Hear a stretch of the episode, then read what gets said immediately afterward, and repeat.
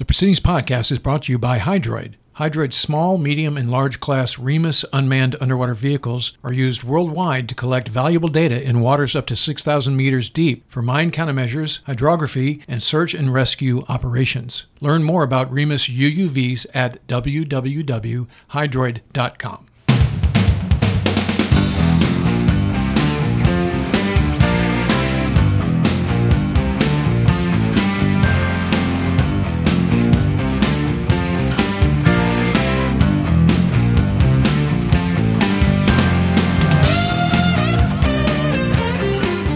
Welcome to the Proceedings Podcast. I'm Ward Carroll, the Naval Institute's Director of Outreach and Marketing. Joining me is my co host, the Proceedings Editor in Chief, retired Navy Captain Bill Hamblet. Hello, Bill. Hey, Ward. The weather has finally cooled down a little bit here. Yeah, it's not, so not it's, 100 degrees here in Annapolis today. It's, and a million uh, degrees yeah. of humidity or right. a million percent humidity. So that's a good thing. That, and then uh, late last week, Paramount dropped the latest trailer, I guess the only trailer to date of Top Gun 2. I gotta say, I'm, and I was ready to be super cynical about it, but this this thing, this trailer is pretty moto. It looks like uh, maybe they're to stick to reality and not go all Mission Impossible esque with it. Yeah, and uh, yeah, we've got a lot of great stories on that. So we've uh, we're working on the September issue of Proceedings already, which is always the uh, aviation themed issue, and we're going to have a big package on Top Gun at 50th 50 anniversary 50th anniversary of Top Gun. Uh, and we've been planning on that for a while now, but uh, we've got five uh, former Top Gun instructors and current Top Gun instructors uh, who've written for that. So we're working that in, in amazing pictures. Uh, and at the same time, this uh, trailer drops for Top Gun 2 Maverick, which will be out next summer and uh, really great piece uh, by USNI News, Ben Werner today, uh, asking or answering the question that is on many people's minds, particularly those who have served in the Navy and remember that the first movie came out 33 years ago. So and so, so yeah, Pete Mitchell, Maverick, is now, uh, you know, at least 37, 38, 39 years of, uh, of active service, uh, which is puts him way past uh, the, the, amount of time that most captains would serve. And so Ben sort of did the, you know, is that even possible to serve in the Navy that long and still be flying jets? And so I, I, I commend the US. The answer is no. The answer is, we'll, yeah. We'll, we'll, suspend disbelief. The answer is, yeah, with, with few exceptions, is no. Uh, yeah. But we'll suspend disbelief because because it's Top Gun. It's He's Top Maverick. It's you know yeah. Tom Cruise. So, yeah. Uh, so anyway, yeah, we're working on uh, the September issue, the August issue of Proceedings, the Coast Guard issued uh, focused issue just went to the press uh, a few days ago. Excited about that one. Uh, our naval history team is uh, is working right now to uh, get the next next issue of uh, naval history out uh, on Tuesday, which is uh, which is great.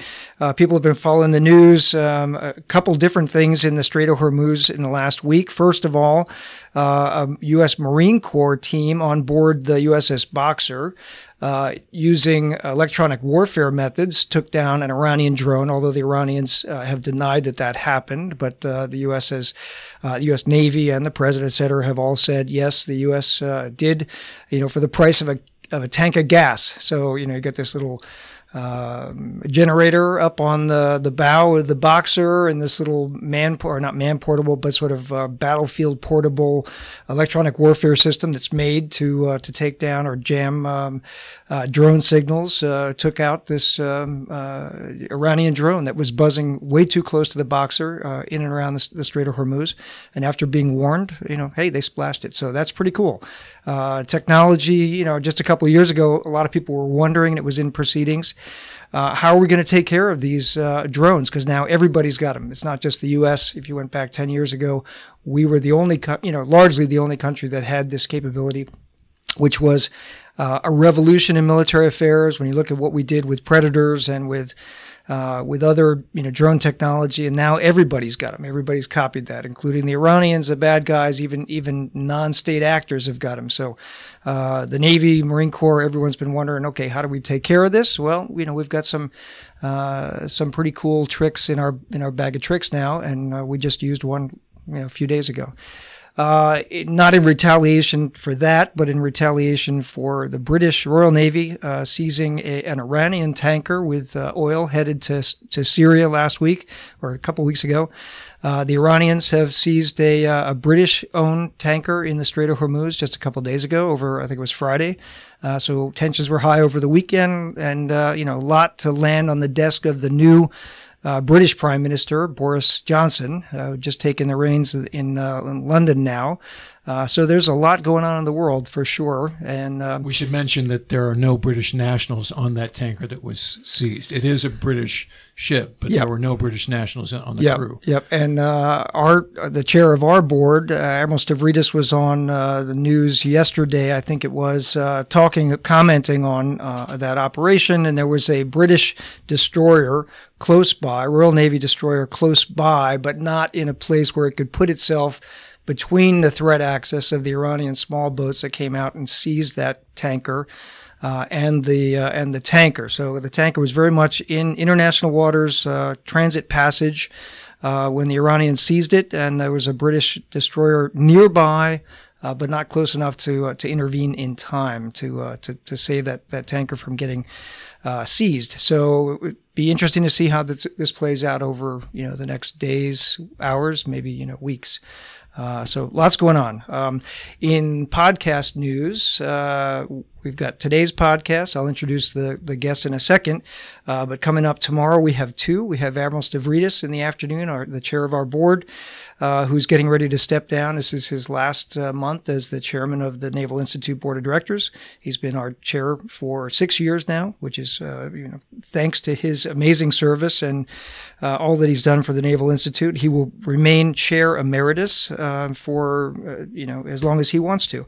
And then we've got Admiral Ted Carter, Vice Admiral Ted Carter, the outgoing superintendent of the Naval Academy, is going to be with us uh, tomorrow morning. So Admiral Carter's uh, getting ready to retire, move on, and uh, we're excited to uh, have him on the show and talk about things that are happening at the Naval Academy and uh, you know his amazing career, uh, class of '81. So he's getting ready to graduate after almost 40 years of service, and uh, yeah, so he'll just two two distinguished guests on the podcast uh, tomorrow, and both will be in the studio. Both in studio cool. with us. Yeah. Also, cool. it's the 50th anniversary of the Apollo 11 mission. That's right. So we have something coming up tomorrow on that. Yeah. So in the July issue of uh, of proceedings and online, uh, have to the uh, there is a an amazing piece uh, that talks about lessons learned from Apollo 11 and uh, it was written by a, a, Navy pilot who flew uh, one of the missions off the uh, aircraft carrier that was out there in the mid Pacific uh, for the recovery mission. Hornet.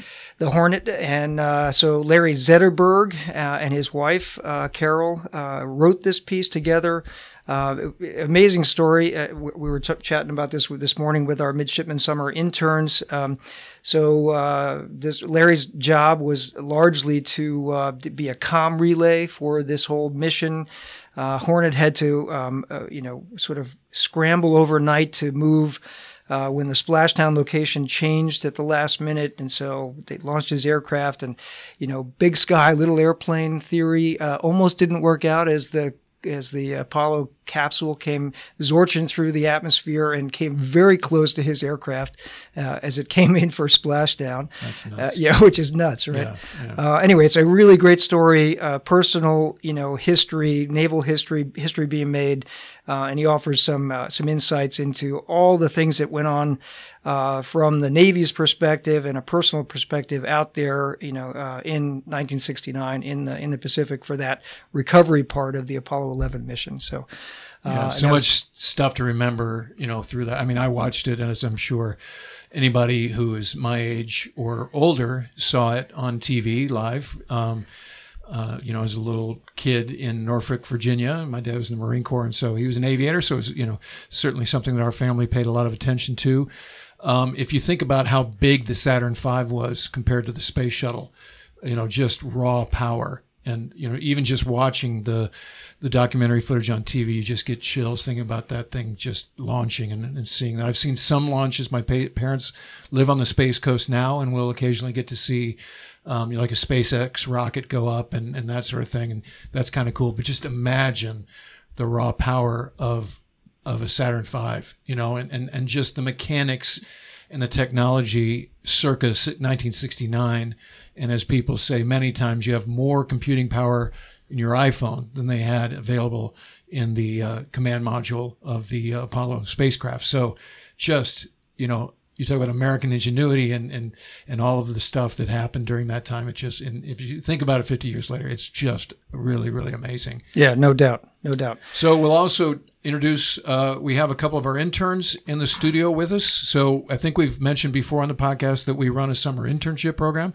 The summer is going by super fast. We're already into our final block. Yep, week um, uh, or block three, third block. Just and, joined and, us yesterday. So uh, we have Ben. Ben, turn the camera around and show the people. Um, so there's Ben, midshipman second class Ben Brown, and we have Cameron here uh, working the gains on the uh, on, on the laptop here, uh, checking your comments. Midshipman third class Cameron Guan. So Cameron, yep. go ahead and so, say hello to the people. Hi everyone. Hey, so what's going on? Where, where, what did you do last block?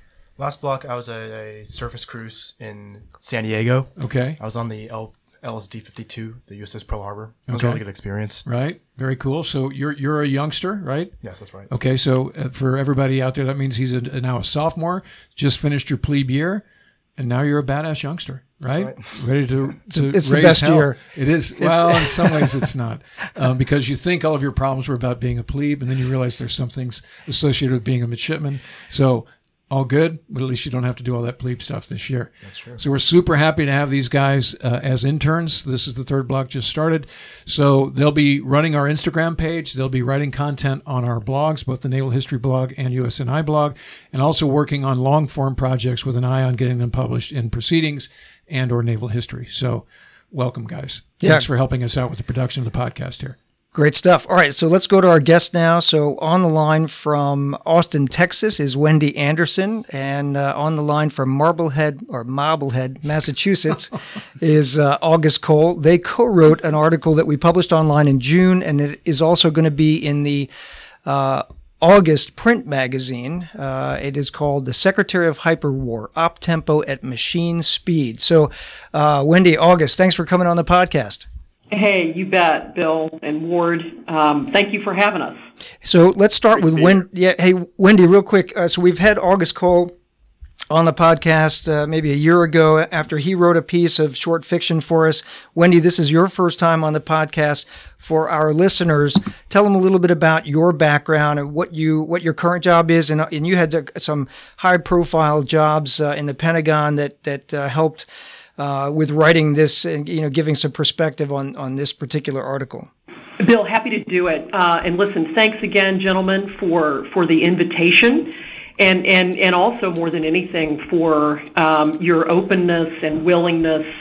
And really curiosity and, and commitment um, to what August and I are trying to do with this thought piece kind of part fiction, part analysis in terms of imagining what a defense secretary's job might look like in coming years. Um, I'll say a, a, little bit about myself, appreciate the opportunity. Uh, long history, really 17, 18 years now in national security affairs. Um, started off uh, in Washington um, right out of grad school. So I, I'm simpatico with the interns who are doing much cooler things in their lives than I was at their ages. Um, good job, guys. Uh, ended up coming down to Washington, was in the United States Senate for six and a half years. And, and I'll tell you, Bill and Ward, it was a fascinating time to enter there as a younger person doing defense and foreign policy work because it was right at the time when the 9 11 Commission report was being reported out in hearings. And I'll come back to that uh, when we you know, engage in the conversation a little bit later. Um, joined the Obama administration uh, in uh, 2010 and served out nearly five years in the Department of Defense, directly supporting former Defense Secretary Ash Carter as his chief of staff for four of those years, and then moving on to Defense Secretary Chuck Hagel's number two on the civilian side. So, an incredible uh, privilege uh, to serve with those two defense secretaries and also to have the opportunity uh, to more indirectly support a third, uh, Secretary Leon Panetta, uh, when he was there as well. So, I'm really looking forward to the conversation. Thank you. Very cool. For our listeners who haven't read it yet, uh, so it starts off with this um, sort of futuristic scenario. Late 2020s, the U.S. is in war with China, uh, and it, there's a, a, a, mobile convoy, a, command and control convoy uh, that the Secretary of Defense is in, riding in this convoy, uh, on a way to a, uh, a secret location uh, up in Pennsylvania, on the move constantly. Uh, we've got some very cool art that was done, original art for this piece done by Al Brady, who's uh, um, illustrated some of our other f- short fiction pieces, including August Cole's piece last last year. Uh, and so, uh, the, you know, the, it starts off, they don't know I'm listening, but I catch their hushed conversations, consonants clipped and vowels drawn taut by fatigue. Quote, she needs to sleep another hour at least. Sir, SecDef's profile indicates otherwise. She has a go no go decision to make with JSOC.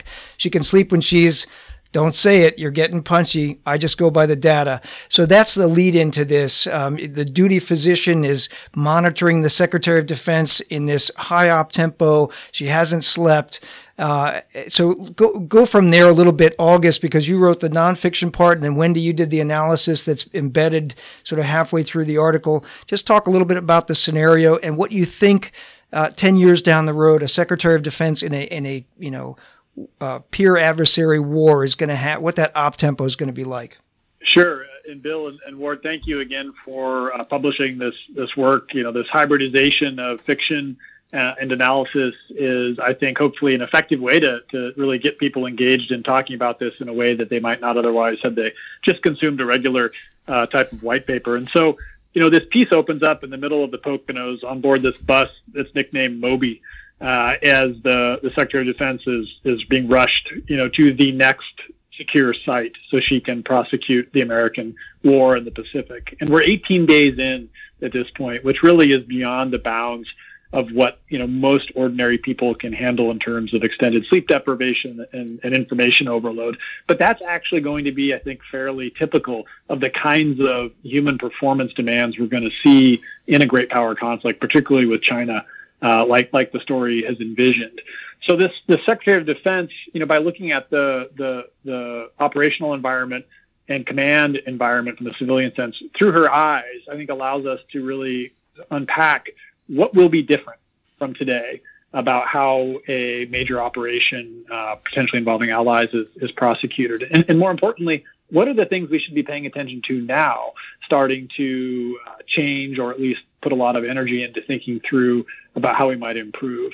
You know, the, the, the details in a story like this are necessarily vague and allowing the reader to fill in some of the gaps. But I think when you start looking at the lessons learned that you can draw out of it, many of them jump right to the fore, you know, such as information overload is, is a real risk, especially if you see that uh, developing a sort of gap or a delta between different pockets of civilian leadership, say from the White House to the SecDef. Um, you know, the electronic warfare and cyber threat is going to be so acute that fixed bases and facilities in the U.S. and, of course, abroad may literally be unsuitable to to running uh, uh, an extended military campaign. Therefore, finding ad hoc or mobile sites. So, so the tactical challenge, if you will, that like a ground unit would have in the Pacific or in Europe in such a contingency, may not be dissimilar to what our civilian leaders are going to face as well. Um, you know, and the step back kind of perspective, and, and the story opens, of course, you know, really, really acutely hammering this point about the, the physical and cognitive load. But we talk often about the super soldier in the era of conflict that uh, Amir Husain, Wendy, uh, and, and, I have been writing about as hyperwar. Uh, but we also are going to need uh, super civilians, if you will, you know, cognitively enhanced people who are able to manage that side of the, the government's efforts in, in t- terms of a conflict, not just sending forth uh, people to to the to the front lines who are who are modified or, or augmented or uh, enabled, if you will, through AI and, and, and other systems. So, Wendy, what's the difference between war and hyperwar? You know, we've we've as August said, General John Allen, our former COM ISAF, and obviously a, uh, uh, someone that you all are very familiar with, who's held multiple leadership roles both in the military and on the civilian side, um, and Amir Husain, um, one of our thought partners, CEO of a leading artificial intelligence company, uh, SparkCognition. Uh, that I'm now working for and leading its defense business. And August and I have been thinking about uh, those differences and really trying to figure out uh, what the characteristics of hyperwar would mean. You know, essentially, it's it's it's it's speed and and um, speed and speed and speed and speed. Um, you know, one of the things August write and I write about is that you know future conflicts are obviously certain to be overwhelmed um, by AI technologies and what we refer to as robotic autonomous systems that revolutionize warfare. Why? Because it's at speeds that human cognition can't keep up with. Um, some would say that in some versions of conventional warfare, obviously the same is true. But when you have these kinds of technologies that I'm now engaged um, in trying to operationalize with the Department of Defense, you're not just talking about speed of relevance. You're literally talking about different kinds of technologies um, that that is moving at a speed that, that the human brain is simply not able to process at. Um, so when John Allen and Amir Husain wrote for uh, you all, um, I think it was in, in early 2018 on hyperwar, we've done a lot of thinking about what has to happen to uh, a human who is at the center of a lot of hugely important strategic and also operational decision sets, particularly in wartime, i.e., a Secretary of Defense who arguably has an incomprehensibly um, challenging job. And how do we think about how that person would deal with, manage, address, process, and then act on uh, using what we would hope would be good, sound judgment? Um, in ways, obviously, that advance our national security, keep American service members alive, uh, et cetera, et cetera. Hey, I got a question for you, Wendy. So you worked for Secretary Hagel and Secretary Carter. Uh, so the, the, the nation was at war at the time that you served under those mm-hmm. two gentlemen for five years in the Pentagon, right? It was not a peer level war. It was not what we might call hyper war, but there was uh, active, uh, you know, conflicts going on both in Iraq and and against ISIS, and then uh, ongoing in Afghanistan for now 18 years. Uh, so you saw the type of schedule that they keep day in day out. What's it like? I mean, on a, uh, you know, in this environment currently, not ten years from now against China, but in this environment, sure. Uh, are they working 22 hours a day or is it phone calls middle of the night is it you know um, nuclear alert drills like what's it like to be secretary of defense you know the the, the cognitive requirements seven days a week that that they face all the time Mm-hmm. It's it's an excellent question. Um, I've I've never been exposed to a more intense uh, op tempo uh, or set of complexities in my life, and I wasn't at the center of those decision sets. Uh, but I was certainly supporting the one who was, and also responsible in some large uh, way for making decisions about what information would get to him and through whom, right? So you realize, wow, you know, chief of staff, and I love, by the way, being staff. Um, I'm like Jeremy Bash and others who've supported Leon Panetta. I think the staff role is a hugely central, pivotal figure, again, for that reason of making those decisions all throughout the day about what the secretary, him or herself, will be able to look at. To answer your specific question, it, it's 24 7 for however long you have the job. Um, that may seem obvious to, to some folks, but when I say 24 7, it's 24 7. Defense secretaries are set up once they leave the building, the Pentagon, uh, to operate um, uh, with total uh, accessibility by his or her staff, by you know the national security executive team, by the president. He is set up with uh, classified infrastructure uh, in his home. There is a 24 7 security detail from the time that he is sworn in until the time that, that he uh, leaves the Pentagon um, of folks who uh, have direct contact uh, with you know, decision makers all throughout government to wake the secretary up if he needs uh, to get on the phone at 2 a.m. or to make some sort of operational decision, uh, whether it's in concert with the president or not. I mean, this is again, in terms of the positions that I have held in my career, uh, one of the most tense, stressful, demanding, onerous um, important uh, position that requires something that humans just can't do 24 7, which is you know, clear and, and consistent sort of sound judgment. Um, it's a very, very hard thing to manage. We, we physically are not set up for this. Um, but obviously, it's the weight uh, of, you know, not only the several million service members uh, who are pre-positioned and out there in harm's way, but it's also trying to figure out how do you how do you advance the security uh, mission in all aspects. And it's it's it's a it's a uh, a very stressful thing that that again you, you manage throughout the day and you try to keep your head a little bit above water so that you've got the strategic piece in mind while operating at the tactical level and trying not to be overwhelmed by you know what's cliche referred to as the tyranny of the inbox that daily set that daily deluge if you will um, of sort of you know real time crisis sees that can often take one's full attention away from the larger, perhaps more important strategic uh, policies or operations that also need to be thought of. August, the last podcast when we were talking about your previous work of fiction uh, that was exclusive to proceedings, we were marveling at, at the way you come at the uh, the problem, if you will. Um, and I think during that conversation, we were talking about when you commented that maybe the most charismatic person in the unit might be the robot um, which again, that's just that's a you know, that's the way August's mind works, which is fantastic.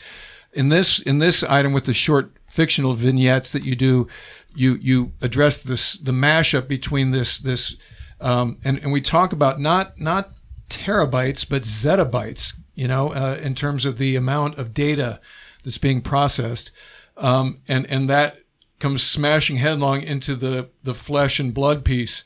Um, so how how are we to? What's your uh, estimation of how we would deal with this? Because like Wendy just said, you know, with any of the SecDefs that she's served on the staff, you know, these guys are on 24 7. Roger that. But the profusion of data we're talking about in this piece is beyond anything that we've ever dealt with, you know, and so, yes, at some point they have to go to sleep. You know, um, same thing we've dealt with with COs at, at sea. At some point, you know, regardless of the op tempo, the human being needs to go to sleep at, for some amount of time.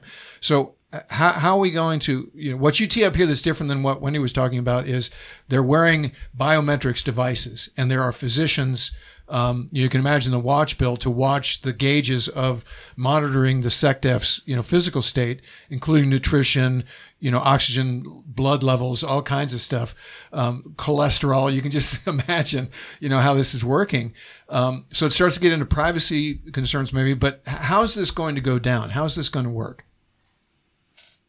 You know, I'm a, a, huge cycling fan. Like right now, the Tour de France is going on, and and in many of these future-oriented uh, thought experiments, I often come back to the way that professional cycling has uh, scientifically changed everything from recovery to pushing the limits of, of human performance, often often against you know in contravention of the, the rules and, and, and laws of, of, the countries in which many of these racers compete. Uh, nonetheless, that is an expression, I think, of the boundaries uh, of, of scientific possibility that I see being applied of course, not just in the athletic domain, but but into uh, the the conflicts of the future. And so, for the Secretary of Defense, you're really faced with two problems. One is how do you understand what's going on at any given time, and of course, whether that's actually an accurate representation or not. Uh, and the second is you know, how do you ensure that your physical body is able to keep up with a drawn out conflict because despite what a lot of people I think would hope, uh, I don't foresee a conflict with China being a short, sharp conflict, and that and inter uh, poses a new kind of context of sort of management endurance and the ability to be strategic, not just in acute moments, but over time. And of course, we've seen the sorts of decision aids that are emerging today through machine learning systems, uh, you know, simulation. All of that will be, of course, part of the uh, repertoire of, of, a, of a SecDef. But ultimately, if we are going to have a human very much in the command loop uh, at that national authority level, we are going to have to address some of these some of these really basic fundamentals. So, would it be that you have um, bio pumps that help monitor and adjust stress hormone levels? uh, blood sugar that sort of thing. That does seem entirely science fiction and almost Black Mirror, but but it may actually be the place where we end up going if we are in these sorts of uh, contingencies. Having a medical officer being able to check the kinds of uh, baseline or markers for senior leaders also seems to be acutely important, particularly because as individuals, we're going to have to make decisions much faster. So the paradox being, of course, the mountain of data just grows, and yet the time with which we have to process it shrinks.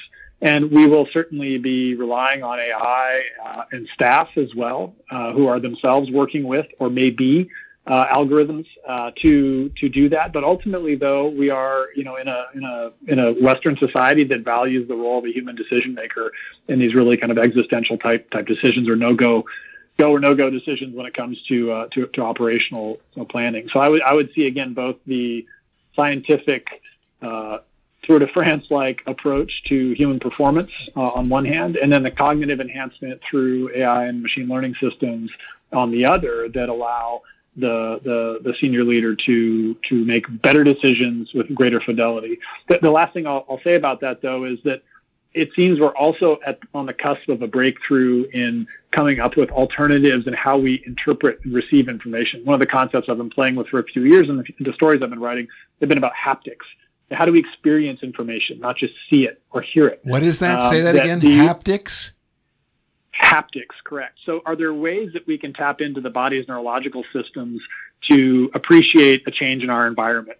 For example, imagine a an aviator who's wearing a suit that tickles or pinches them in a different part of their body, depending upon what the aircraft is experiencing in terms of load or damage or a threat would be an obvious one. I'd never you know, leave the if, cockpit. Uh, if so, so this is the kind of thing that we're going to start to see because we simply cannot if we're going to rely on our visual, uh, you know, neurological systems, process enough information. And and there are certain ways we need to focus on information in uh, an asynchronous way, so that not everything is important all the time.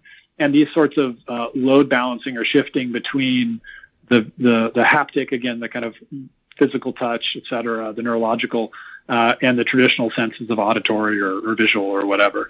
You know, again, this is where my mind takes me, but I see that, you know, moving again out of the fighter cockpit, but into like the E ring at the Pentagon. Once again, August's mind blows yeah. my mind. Yeah. Yeah. Well, haptics is my new favorite word. So, uh, August, your, your previous piece for us was called Automated Valor. We published that in May of 2018, and, and, our listeners can find it on our website as well. In that one, the, the scenario was 20, 30 years in the in the future, and it was very tactical uh, scenario. Uh, and you wrote that for the uh, British Army, and it was about uh, a, a, uh, operation, um, sort of this tactical vehicle crew, and, and as Ward said, you know, perhaps the most uh, uh, the smartest and most interesting member of the crew is a, an automated intelligence. Um, I, I, from what you just mentioned there, I was uh, reminded that uh, I've been told that the F-35 helmet-mounted sight in the uh, uh, in the, the JSF allows a pilot to look down and look through the aircraft as if it was invisible, right? So as as a pilot's looking around, the what you know the the aircraft itself does not impair his vision or her vision, you know, 360 uh, completely spherically around the around the aircraft. Um, well, on that topic, because I think we had this conversation last last podcast with August, which is the again the profusion of data in the visor. Never mind a heads up display. Now everything's in your visor, right? So that could, at, you know, on paper, like this is amazing, and, and as the engineers are designing this, you know, we'll give you this, this, and this, but that's could be like you know, cognitive yeah. saturation, right? Right. Right. So it's almost like when you select different things, you got to filter things out. So I don't know if this August comes down to, again, when we're talking about the future SecDef, will somebody tailor an algorithm based on his or her um, execution, you know, uh, t- tendencies, or is, is it something he or she can do for themselves? Because at the end of all of this, you know, zettabytes, there's a decision that has to be made in a timely fashion. And again, if we think about Wendy, when you watched the SecDef make the call, um, you know, it came down to a single decision based on however much data. Um, and, you know, obviously there were decisions upon decisions, but what was the information that mattered and, and how quickly did they have to act? Right. Cause I've hung out in the chaos in Kabul and and you know Bagram and, and down in Kandahar, and you know it's like this mission control. You guys have seen those things too, and you know they have this sig sig acts happening all over the country, and and and uh, you know is it up to General? In our case, it was General Rodriguez. Is he making a decision on where to employ troops, or does he just have general awareness? Right. So what what are the actual decisions that the SecDef has to make? And I'm, I've thrown a bunch of questions out at once. So August, over, uh, over or Wendy, go ahead. Yeah, if, you don't mind, I'll just pop in here for a, a couple of uh, couple of thoughts. And, and, and let me back up just a little bit, um, Bill and Ward, because I think there's there's one thing uh, that motivated me uh, to start thinking about this. Um, you know, I was thinking recently about the the 9/11 Commission report. I mentioned that in my intro. That's you know the first year, 2004 that I uh, joined the United States Senate and sort of officially, I guess you could call it now, my career in, in national security policy. And I remember diving into that um, 600 page document, document or report, nerd that I am. But to me, you know, I'll tell you, out of, out of all of the interesting analysis um, that was documented there, and really the dozens and dozens and dozens of, of failures that that commission reflected on and narrated so significantly. Um, that report said, uh, full on, the most important failure was, quote, one of imagination, close quote. And there was some other line somewhere in that paragraph, I couldn't find it this morning, and it says, We do not believe leaders understood the gravity of the threat. And I was thinking about that. That's why working with someone and thinking with someone like August is so significant. What I find is that you've got some of the smartest, most capable, and competent folks working in government doing amazing things on behalf of the American people that I feel often Americans don't even know is happening right on their behalf.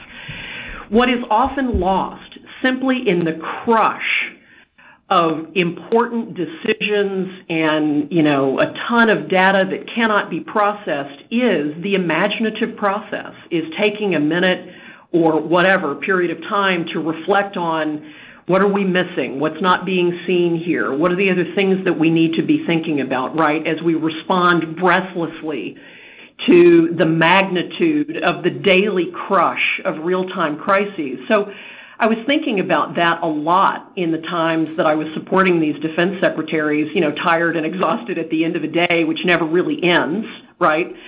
Um, and I was thinking about that report. And so I, I started thinking, what would the secretary, for example, Mark Esper was just confirmed two hours ago as our new defense secretary.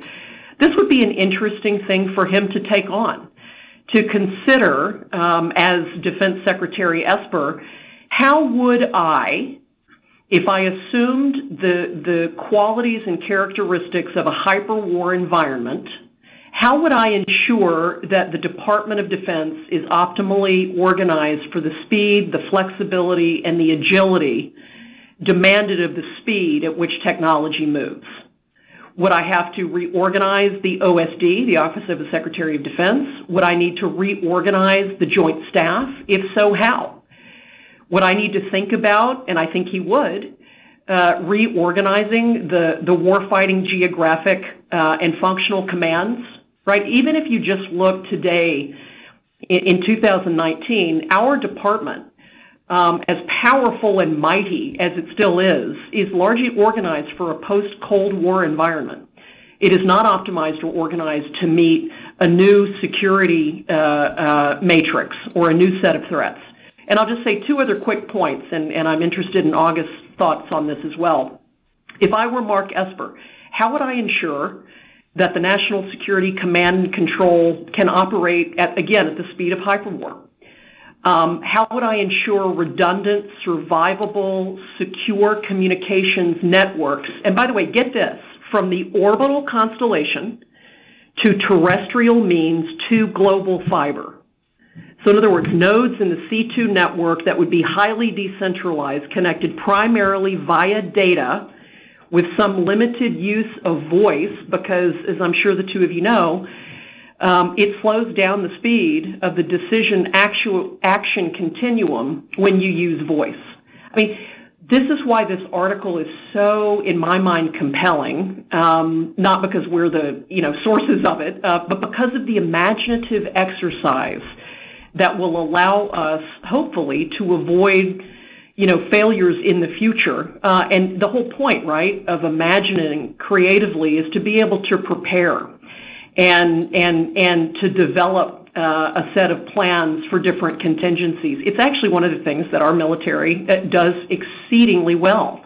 But it's not doing it, in my view, in these ways um, with as much effectiveness and efficiency as I think it could be, which is why, again, these thought pieces I think are so provocative. Um, I'll, I'll end there. I've got a lot of other things I could add into that, but that's the kind of thing, Ward, that I would want, you know, our Secretary of Defense to be thinking about with his colleagues uh, with the president. I, I know it's a big, big thought, but I have to, I, we have to think this big in order then to back up into um, the various more tangible ways of trying to think about what a reorganization or what a communications network it manifestly would look like. August, what do you think? Yeah, I mean the the the really I think critical changes that you're going to see will involve, as has been said, speed and also uh, context. And, and by context, I mean the political considerations that go with uh, taking uh, military as powerful and capable as ours to war, but also understanding how the sorts of decisions and the timelines that they're made upon will affect public engagement in that. And, and we've seen that's an attack surface now. Uh, I think the last election proved that with the actions of the Russians any sort of great power conflict in the future will will will reflect that as well. There's a small thread in the story essentially about this Secretary of Defense needing to make a decisive uh, decision on an operation in the Pacific and, and almost essentially not being able to wait for the president. And, and the president is overwhelmed with data and has a different approach to understanding what's going on that's, of course, informed by perhaps a different set of constituents. But nonetheless, it exposes a sort of gap that if I were an adversary, I would sure exploit. And so that's another thing we have to be ready for when we consider this is that, you know, while this story presents a POV from the Secretary of Defense's point of view, it would be equally fascinating to look at this story from, say, the Chinese point of view. And what is their intent and, and effect that they're hoping to achieve on our political and command and control structure? Because we have uh, incredible capability, but only if we have the sorts of national will, if we have the uh, coalitions across sectors. You know, this is something I think that Wendy and I tried to tease out, for example, between technology companies and the department. Uh, these are the kinds of elements of success that will have to be established in peacetime. Because when you start looking at areas of reform like we raise, organizational structure, operational tempo, communications force management, any one of these is large enough to consume a leader's scheduled for months, if not years. And yet they may all have to happen simultaneously. And, and my hope in writing this kind of FICINT, this sort of fictional intelligence that we can use to help better prepare is that we can start to at least make some headway or have conversations that, that can give us a bit of a head start in trying to reconcile what is the right step. And importantly, if the adversary wants to achieve a certain effect, how do we deny them that capability? Yeah, August, you you put a term to it. At Wendy, you teased it out a little bit, but uh, August last year at uh, an event here at the Naval Academy, I heard you use this term "FICINT" or fictional intelligence. Uh, so I was an intelligence officer in the Navy, and and my ilk are very uh, accustomed to human intelligence, HUMINT, or signals intelligence, SIGINT. Uh, but you use, you've coined this term FICINT, and and Wendy, you brought it up that it's important to get out of the day to day you know, crush of responsibilities that at almost every level of the military we have, including uh, certainly at the SecDef level, and, and imagine what could happen. You know, this lack of imagination that you pointed out was brought up in the, in the 9-11 report, you know, the, the inability to think, geez, what, what could our adversaries do? Even, even non-state actors, you know, with a, with a couple of airplanes or with a couple of, uh, uh, you know, box cutters smuggled onto an airplane. Uh, so it, it's just a great point. And, and uh, August, I, you know, you, your, your first piece that I think many of our listeners and our readers are very uh, familiar with is the piece, the, the, the, book that you wrote in 2015, Ghost Fleet with PJ Singer. Uh, and I've got to ask this on behalf of our listeners who are all wondering, when is the sequel coming out? you know, I mean, in many ways, the, the you know the FICINT movement is is bigger, of course, than than like just Ghost Fleet. Uh, so I would say that a story like this, uh, the others that that you've published, uh, both by me but other other writers at, at Proceedings and uh, in the, the, the military-oriented future fiction we see, in many cases, is is part of that that that sequel, if you will. Uh, that said, Pete and I are literally finishing another book right now uh, this week and uh, stay tuned for May of 2020. Um, we're keeping it under wraps until then. Uh, different universe than Ghost Fleet, but hopefully it'll be just as disruptive and, and, and raising some some big questions about assumptions we have about the future and technology. Fantastic. All right, we look forward to that, just as we look forward to uh, Top Gun 2 coming out in 2020. So, uh, for all our listeners, we've been talking to Wendy Anderson and August Cole. Wendy's the general manager of defense and national security at SparkCognition, and August Cole is a noted author and uh, works on creative foresight at, at SparkCognition. And it's been great to have him on the show. Thank you both for your time and for writing uh, this piece and for sharing it with proceedings. And we look forward to having you on the show and having you in the magazine in the future. Terrific. Very much appreciate it. Thank you. All right, stay tuned. And uh, for our listeners, again, we'll have uh, two more shows coming up tomorrow. A busy week, and we may have a third one on uh, on Thursday this week. And uh, you know, stay tuned. And remember, victory begins at the Naval Institute. The Proceedings Podcast is brought to you by Hydroid. Hydroid's small, medium, and large class Remus unmanned underwater vehicles are used worldwide to collect valuable data in waters up to 6,000 meters deep for mine countermeasures, hydrography, and search and rescue operations. Learn more about Remus UUVs at www.hydroid.com.